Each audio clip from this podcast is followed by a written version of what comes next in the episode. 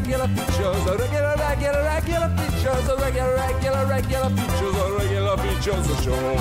Hello and welcome to the Regular Features Podcast. This is the podcast that's the same every single week.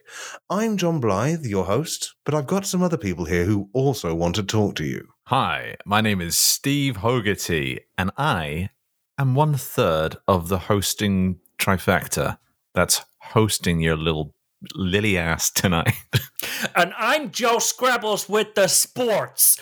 I've got all the scores for you. It's 1 0 to features, 2 0 to the readers, and 3 0 to fun. Together, we are regular features, and if we don't entertain you tonight, maybe you're dead. I uh, have got a scoop on what a PlayStation 5 is and how it works, and what little nostalgia trip it's about to take you on by the hand back through memory lane. So hold on tight. I've got all sorts of problems to express about things that have changed in the world in the last few years, and I plan to set them straight.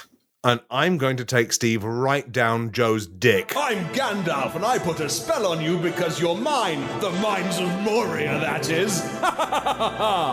Regular features. And now it's time for Steve's regular feature Steve's PlayStation 5 Astrobot time. Guys, guess what? The new PlayStation got out. They put it out onto the shops, It and now out. it's absolutely everywhere. like it's a chimp in the zoo. I did one get into your house? It's out! It's out! it's out, and the- the- you can't put it back when it's out. Shuhei Yoshida's on the streets with a tranquilizer gun. Run around, everyone's with butterfly nets everywhere, trying to bag themselves a PS5. Well, chance would be a fine thing. You can't get one for love nor money. Mm-mm. And, but luckily for you, I'm going to be able to give you a hands on experience with the PlayStation 5 that I recorded uh, in my capacity as a professional games reviewer. Uh, so let me just hit play on this audio recording of how a new PlayStation starts up.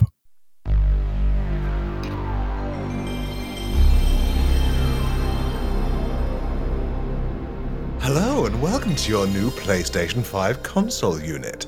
My name is Baroness Karen Brady of The Apprentice and the House of Lords, but you can call me Lady Brady or Baron Karen. I'm here to talk you through some of the new features of the PlayStation 5 video games console.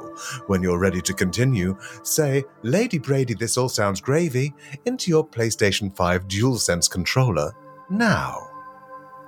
Lady Brady, this all sounds gravy. I'm sorry, I didn't quite catch that. Could you repeat what you just said about gravy? Lady Brady, this all sounds gravy. I'm sorry, I didn't quite catch that. Could you repeat what you just said about gravy? Lady Brady, this all sounds gravy. Well, why didn't you say so about the gravy? Let's get started. Hold on tight as we explore some of the crazy bastard things a PlayStation 5 can do. Hey ho, who dis? It looks like we've made a new friend on the PlayStation already. Hi, I'm Astrobot, and welcome to my playroom. Why? Sorry, is Astrobot from the start of a song by Scooter?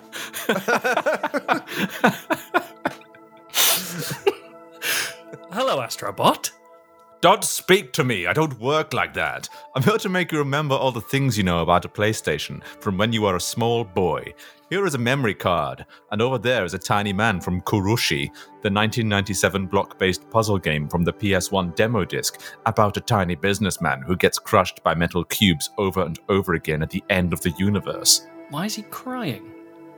He is crying because Jaz Rignall of IGN questioned Kurushi's value for money compared to G Police, which the Kurushi man felt was an entirely arbitrary comparison to make. Like, alright, in that case, why don't we just rate all games on a scale of how much like G Police they are, with Kurushi at one end, and I don't know, fucking G Police at the other. See how far that gets everyone.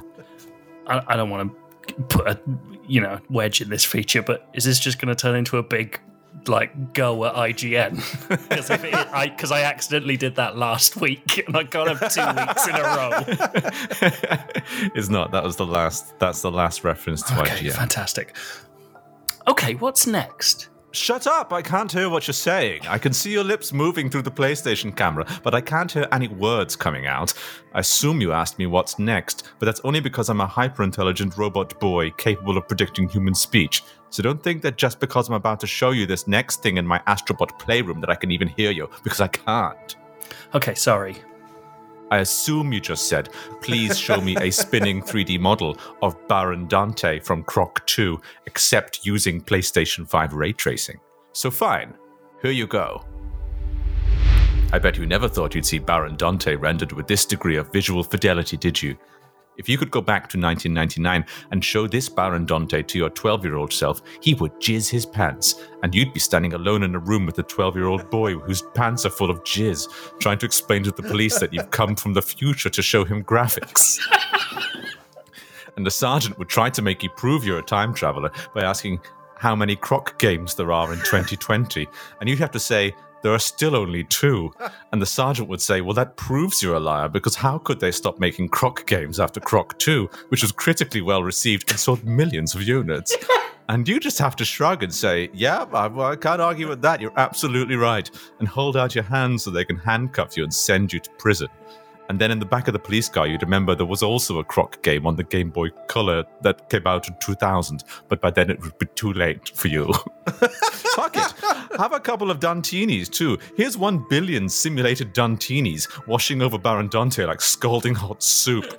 Now, Croc himself is here, and he's doing the famous dance he does whenever he rescues a gobbo, except now it's in 4K. Lady Brady, I'm done here. Of course. To turn off your PlayStation 5, gently squeeze both DualSense triggers to push your thumbs through the soft spot on top of my oh, skull. God, I can feel everything. It, it's like I'm breaking into an Easter egg, except it's an Easter egg full of mashed potatoes. That's the incredible power of DualSense. Enjoy the feeling of my brain on your thumbs while you can, because apart from a handful of first party games, no one will ever make use of this technology again. Good night, and good gravy. That's nailed the inflection on the good gravy. I tried to remember how I did it, thinking, oh fuck, I made a joke of saying gravy earlier. It's the Sounds perfect final word. it sounds exactly like Baron Karen Lady Brady. Yeah, wow, what a nostalgia trip uh, the PlayStation 5 is. Yeah. What a little mind smearing time traveling adventure it sends you on. It's almost like it's got no games. What? No, that's not right. You need to press jump and forward together for me to clear the gap. Run back to the start and try again.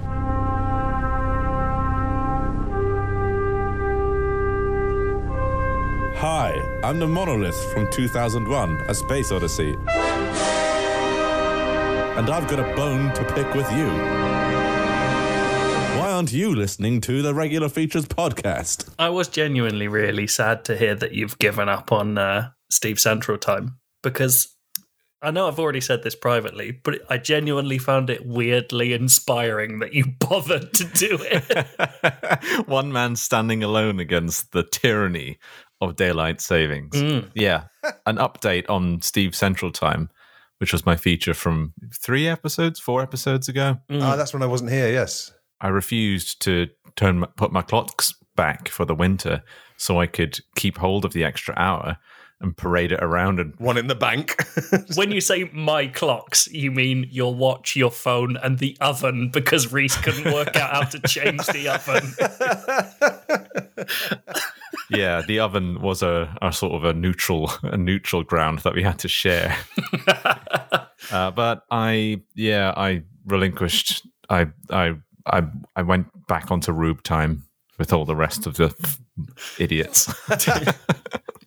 Did you get jet lag? Basically, I was in a I was in a bad mood. I was thinking I was cranky about something, and it's really hard to keep up a joke like being on a different time zone when you're cranky. And I, I looked at my looked at my clock on my phone, and I was in a bad mood, and I was like, Fucking idiot. Why are you on a stupid time zone for yourself, you big moron? I thought you meant you were going to like look at your phone and scream liar. so it's time you bloody grew up, Steve. This is a ridiculous thing to do. then I changed it back. And uh, I spent the extra hour uh, looking at Twitter on my phone and then it felt normal. And then Ah, that was it. It was the lost hour of Twitter scrolling that was making you Yeah. cranky. Mm. um, slight pang of regret, but I I do now see. I, I listed the benefits of being on Steve Central Time in that episode, and I framed GMT as being nothing but downsides. But I do think that having darker evenings in the winter does have a couple of upsides. Go on. Where you hmm. can chase after people and they can't see who you are. That's one. It's also just night nice. It feels cozy when it's dark. So you're saying Robin and fucking. That's the two. That's the two sides. That's me until when is it? When do they go back forwards? February, March. I pro.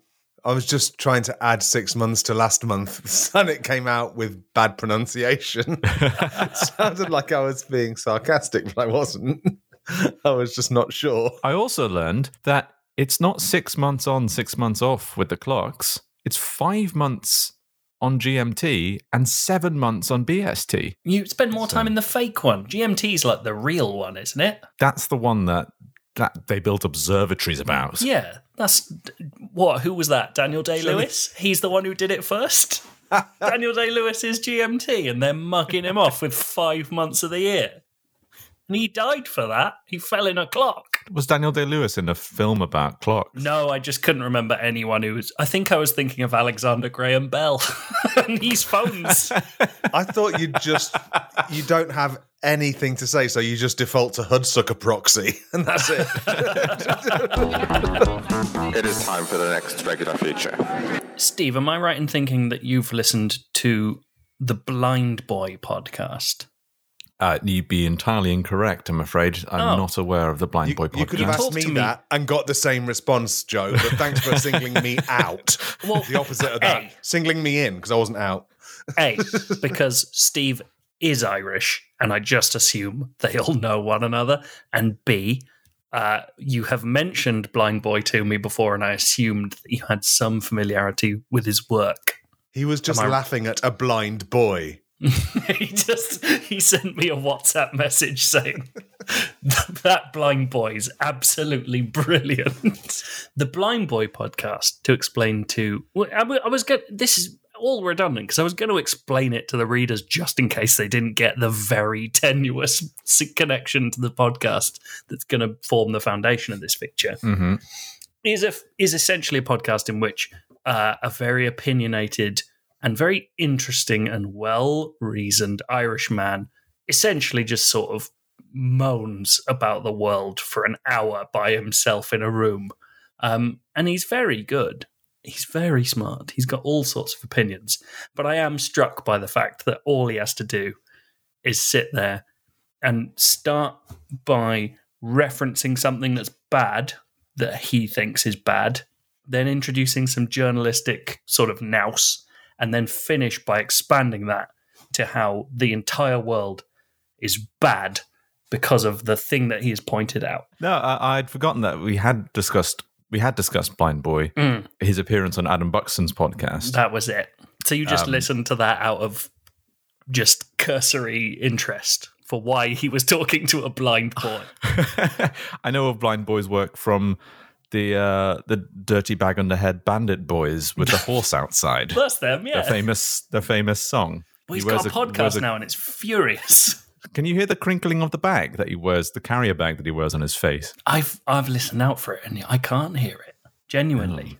Log, you look confused. He wears a bag on his head. Or at all times as a mask.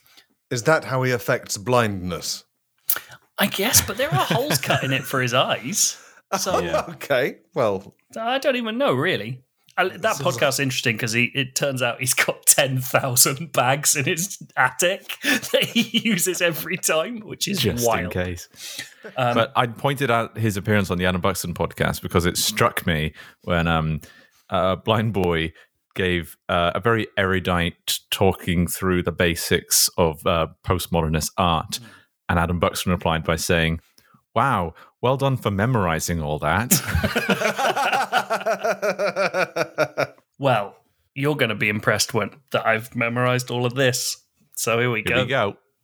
Right. My essay. We do not see enough flying kicks anymore.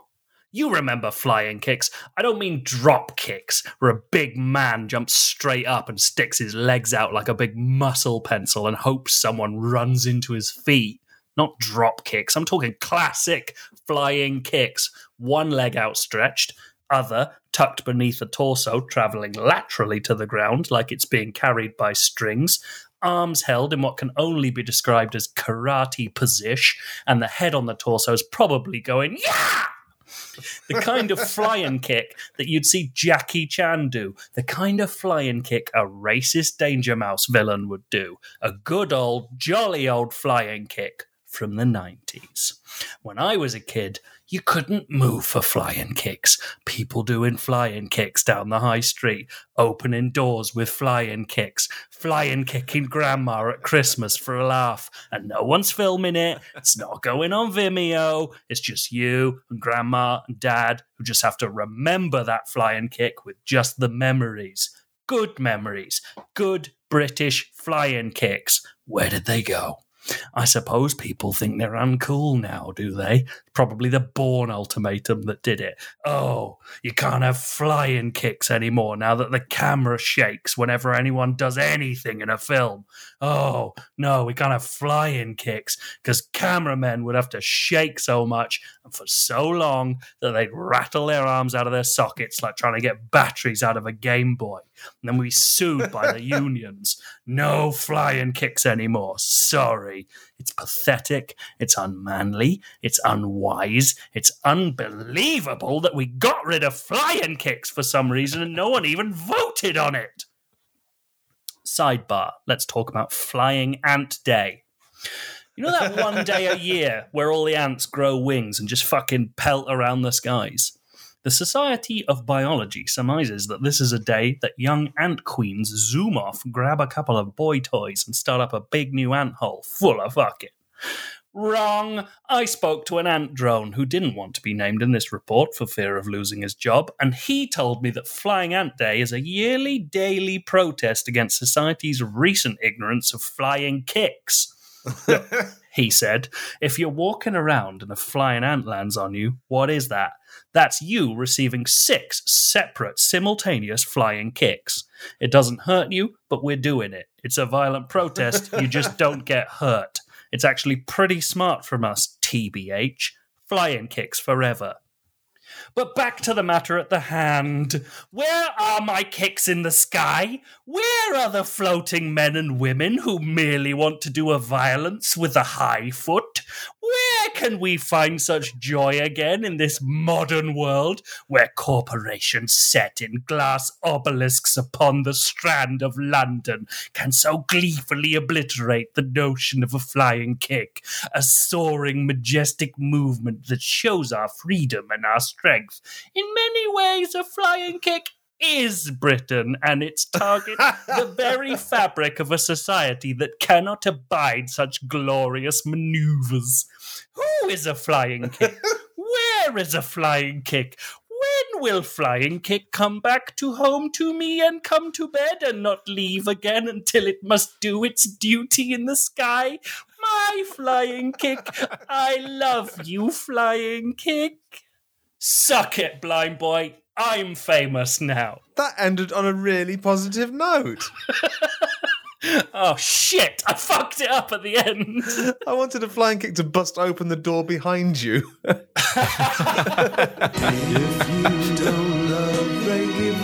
No, don't, we're not carrying regular features into a single syllable. I do actually genuinely miss flying kicks. I feel like it's been ages since I've seen a flying kick. That's real. Yeah. Yeah, I mean, like roundhouse kicks were the first exotic kick that I became aware of, and that's only because hmm. it was back and fire on a Kempston Competition Pro on Way of the Exploding Fist. It was the most complicated kick you could do. It was the hardest one to land, and I thought, therefore, that it was the most important kick there was. Log, do you want to hear something? Listen to this. Can you hear that? That's Yeah, I can. if you can hear it, the sound Yeah. of my jaw still clicking twice every time I open it due to a friend's roundhouse kick on a trampoline. That's an important kick, I must say. And I can't Okay. that. Fair play. Okay, I thought you were just knocking on the table. No, that's my face. My actual inside of my head does that all day, every day. So Do it again, but hold your hands up in view. Oh fuck! You're not kidding. That's real. Every day, all day, clicking because of a roundhouse kick. That's why I didn't do it about roundhouse kicks because they can get to fuck.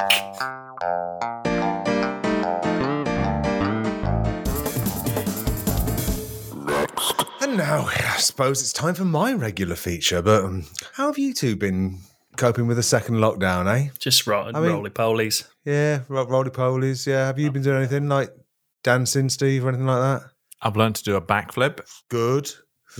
Uh, not a high kick, I hope. Don't wanna, Not a don't- high don't- kick. We no. don't want to do any callbacks. um, but this all's been. Oh, sorry. My whole thing was about flying kicks, not high kicks. you didn't even get the callback right. Um, what's the highest kick? A roundhouse kick. Quack.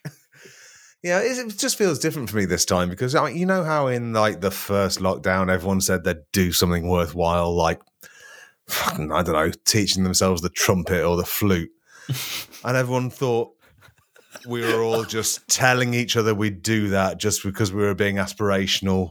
Mhm. But against all odds, we all really stuck to it, Mm. and by the end, we'd actually kind of become a nation of grade three trumpet and flute players.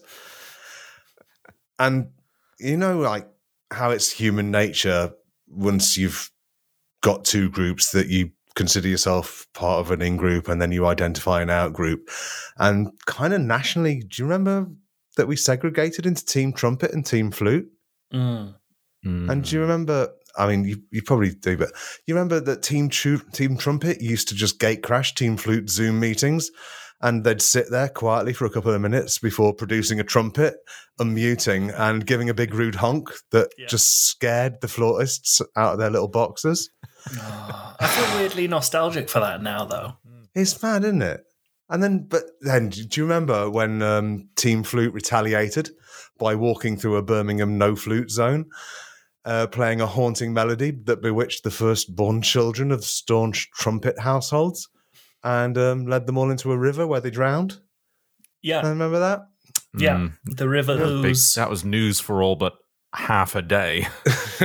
but yeah, and then Team Trumpet just went online and said, that's fuck, that's an absolutely fucked overreaction. We didn't know flutes could do that.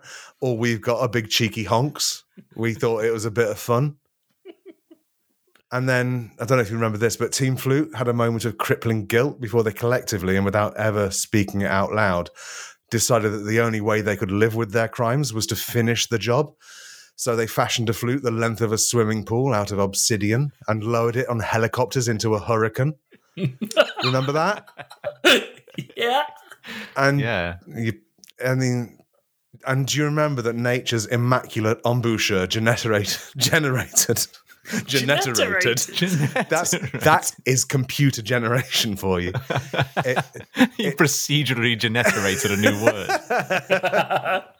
and that immaculate embouchure generated such a colossal sonorous flute hoot that every member of Team Trumpet held hands and walked with blank eyes into the hurricane and twisted into the sky in a double helix that perfectly remem- that perfectly resembled DNA. And for a while there was peace. And Team Flute never spoke of what happened. But then came the endless rain rain that contained the genetic code of Team Trumpet, and the ground became thick with unseen humanity, and the mud boiled and bubbled until it was struck by lightning, and Team Trumpet arose as clay golems, immune to the charms of the flute, and they massacred everyone on earth for their long forgotten crimes. And then lockdown ended, and we all felt really sheepish, and we pretended it never happened. And to preserve, and, and then to preserve our sanity and like self-image as humans, we we forced ourselves to forget. Remember that? Yeah. No. Oh, yeah, well, I was no. de-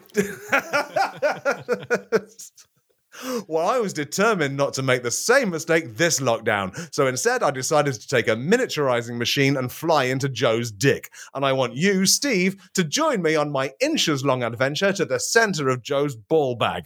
What? So buckle up and strap on for my What's all going- new science adventure into what? Joe's glistening prepuce. What's Yes. going on? Strap in, Joe. Shut Go, up. baby. Shut up. What difference is that going to make? Keep your mouth shut. What anything you say It helps.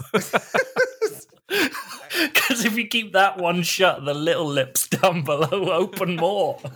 Anything you say now has to be magnified and lowered in tone so it sounds like a booming giant because you're 5,000 times the size of us, Joe. Initiating Go Tiny protocols. Ensign, engage the matter regulators. Matter regulators engorged, Captain. I'm sorry, did you just say engorged? Sorry, I guess I'm just getting excited about our mission. Our mission of going down Joe's bang wang. Ensign, this is a scientific journey to the center of Joe's balls to find out what color his spunk is. Please don't use unscientific phrases like bang wang, fraught spot, or hump stump. Well, how about cack spear or anus bane? Well, mm, maybe you maybe if you made them sound a bit more Latin, like caxperium or anus banus.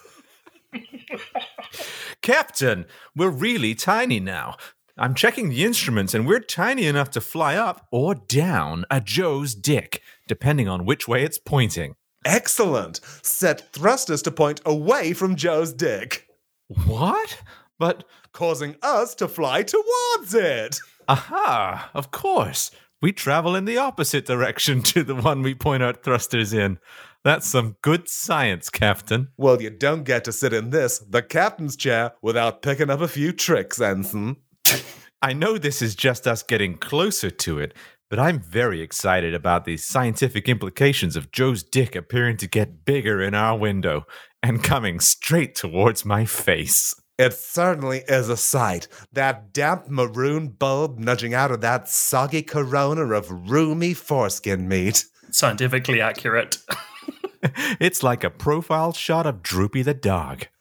I'm getting some erratic readings from the sensors what are on the outside of our ship. Noted, Captain. I'm plotting a dotted line that represents our course. But that's identical to Yes, it's identical to the dotted line of spunk that a child would draw coming out of a dick. but our course is taking us. Yes, our course is taking us directly into Joe's dick, so the two dotted lines are essentially the same dotted line. It's too dangerous, Ensign. I'm getting readings of extreme agitation, and that glistening, that's not sweat. This is a research vessel. We're not equipped for contact. We're not equipped for combat. Sorry, again. This is a research. This is a research vessel. Vessel. Sorry, I'm just laughing too much. you fucking. You love everything about the fact that you've talked about the dotted line of spunk from a penis. Yes. And I've made it into science. I've never done that before. It's really good. This is a research vessel. We're not equipped for combat. Set thrusters towards the penis so we go away from it. We're too close. We might violate the Prime Directive and singe those precious silky pubes. Override, Captain Blyth, authorization code 0000. Set thrusters towards the penis so we go away from it. If you could just do us a favor and imagine some dramatic sound effects here, that'd save Steve a lot of time in the edit. Ensign, please engage the engorge protocols. Ensign, where the hell are you? I wasn't gonna miss the chance to get into that beautiful dick, so I stole the last of the fuel and put it into this spacesuit with a big fuel tank on it. Oh no, now I don't have enough fuel to thrust away. I'm just landing on the bell end. It's so dense and meaty. I can walk on it like Super Mario Galaxy. I'll have you hauled before every miniaturization ethics committee in the land for this. Oh, it's ever so warm and cozy. I could just have a nap right now using the wrinkly top of the foreskin as a blanket, and it'd be the nicest feeling in the world. Hello, readers. About three episodes ago, I wrote a feature in which I ended up reusing the story of my only wet dream. You know, the dream where I was in a shrinking space cube with Tommy Boyd from the Wide Awake Club. And now I've written a script where I've ended up making Steve relive one of my earliest fantasies of sleeping inside a giant's dick, while I'm forced to watch. If you're a psychoanalyst and you have any insight into how this might reflect on my current mental state, please consider subscribing to our Patreon. Hi there, I'm back. Was it was it nice in there? Do you want me to be honest? Yes. I have never felt so safe and loved. Right. And you know what? Judging from the amount of jizz all over me, I think he liked it too. Yep. That's great. Thanks. Well, at least we know what color his spunk is now. yes, it's red. That's great. Thanks. I'll write that down in my science journal. Mission accomplished. Great. Let's go big again. cool then. Going big now. Yes, yes, it is cool. Okay, okay, we're big we're big again. Oh, hey guys, I didn't see you come in. What's going on? Ask him. I'm going home. Milk me. And then just hold me. Because my name is Juicy Susan.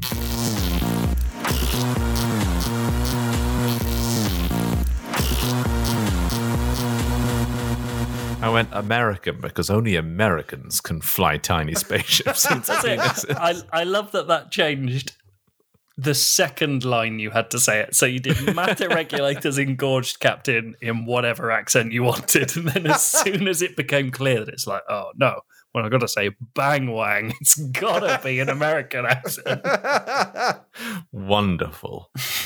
and I mean wonderful, literally. That filled me with wonder. it's like a Jules Verne novel. Who d- did the giant dick in your wet dream? No, your fantasy. Um, ha- was it attached to a real person? No, it was just a generic giant. It was the idea of just a fantasy giant. Well, I never saw his say, face. I was too busy fucking smushing my face into his meters. I am honored to be your giant. And that is two birds with one stones because it does mean that I've now made Gav have sex with Steve, and now you've had sex with Steve. So there's only Matt left. In a manner of speaking, yes. I've, I like I've how- had him sleep under my foreskin and jizzed on him, which honestly, in a different version of Star Trek, he would have almost drowned in it. You would have saved him. It could have been really different, but I like that it just sort of happened off screen. He came back, he loved it. It was great. There'd be a touching funeral scene on a on a holodeck hill by a graveside Oh, where everyone have- talks about how nice I am. My how- red spunk would have made him an actual red shirt. That would have been Absolutely. Perfect. We'd be talking, whispering disrespectfully during the eulogy, saying, Did you analyze that red spunk? But saying it so loud that everyone could hear and was tutting. what was the results of the analysis? while while Data is trying to say he finally understands human emotions, you're like, what was the analysis of the red spunk, by the way? Can I just say, because I know it will happen, I'm really glad, you know, that we're doing this as a remote recording because it does mean that Steve will and can isolate the bit where he says very quietly in the background, I didn't like that it was red spunk. I'm really looking forward to that appearing either at the end of this feature or after the closing music because it will be one of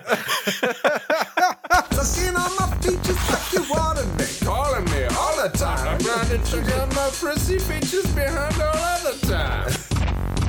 Regular features. Regular features. Regular features. Oh! I've forgotten about B names. well, that's it for this week's episode of the Regular Features podcast. If you like the podcast, you can go to patreon.com forward slash regular features and help us out by donating an amount of your choosing per episode. It's how we have kept doing this bloody podcast for 421 effing if you'll excuse my French, episodes. Frenching Hey. episodes.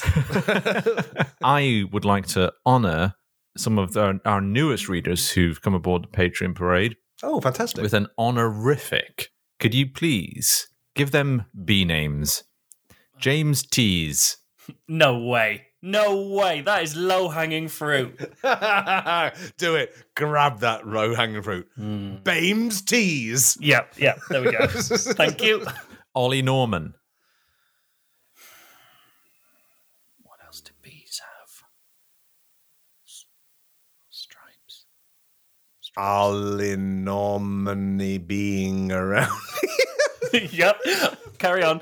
Ollie normally being I around. would, I would hives. normally be saying this, but have you got any honey? Yeah. yep. Well, so just to be clear, Ollie normally not be saying this, but have you got any honey? Yeah. Okay. Perfect. Absolutely perfect. Uh, Richard Moran. I'm spent. I've, No, I've literally stung and I'm dying. Oh, I thought that was the name you were. no. Um, no, I like it. I'm stung and I'm dying. Yeah, I'm stung and I'm dying. Richard, Moran, that's your B name. I'm stung and I'm dying. oh, you're welcome, Richard. Thank you for your support. Thank you, everyone, for listening. We'll be back next week with another episode of the Regular Features podcast. Good night. Good night. Good night. Good night. Oh, I love that we enjoy that bit so much, and surely no one else does.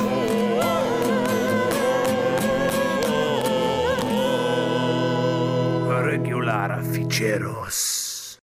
Mm, I didn't like that it was red. Spunk.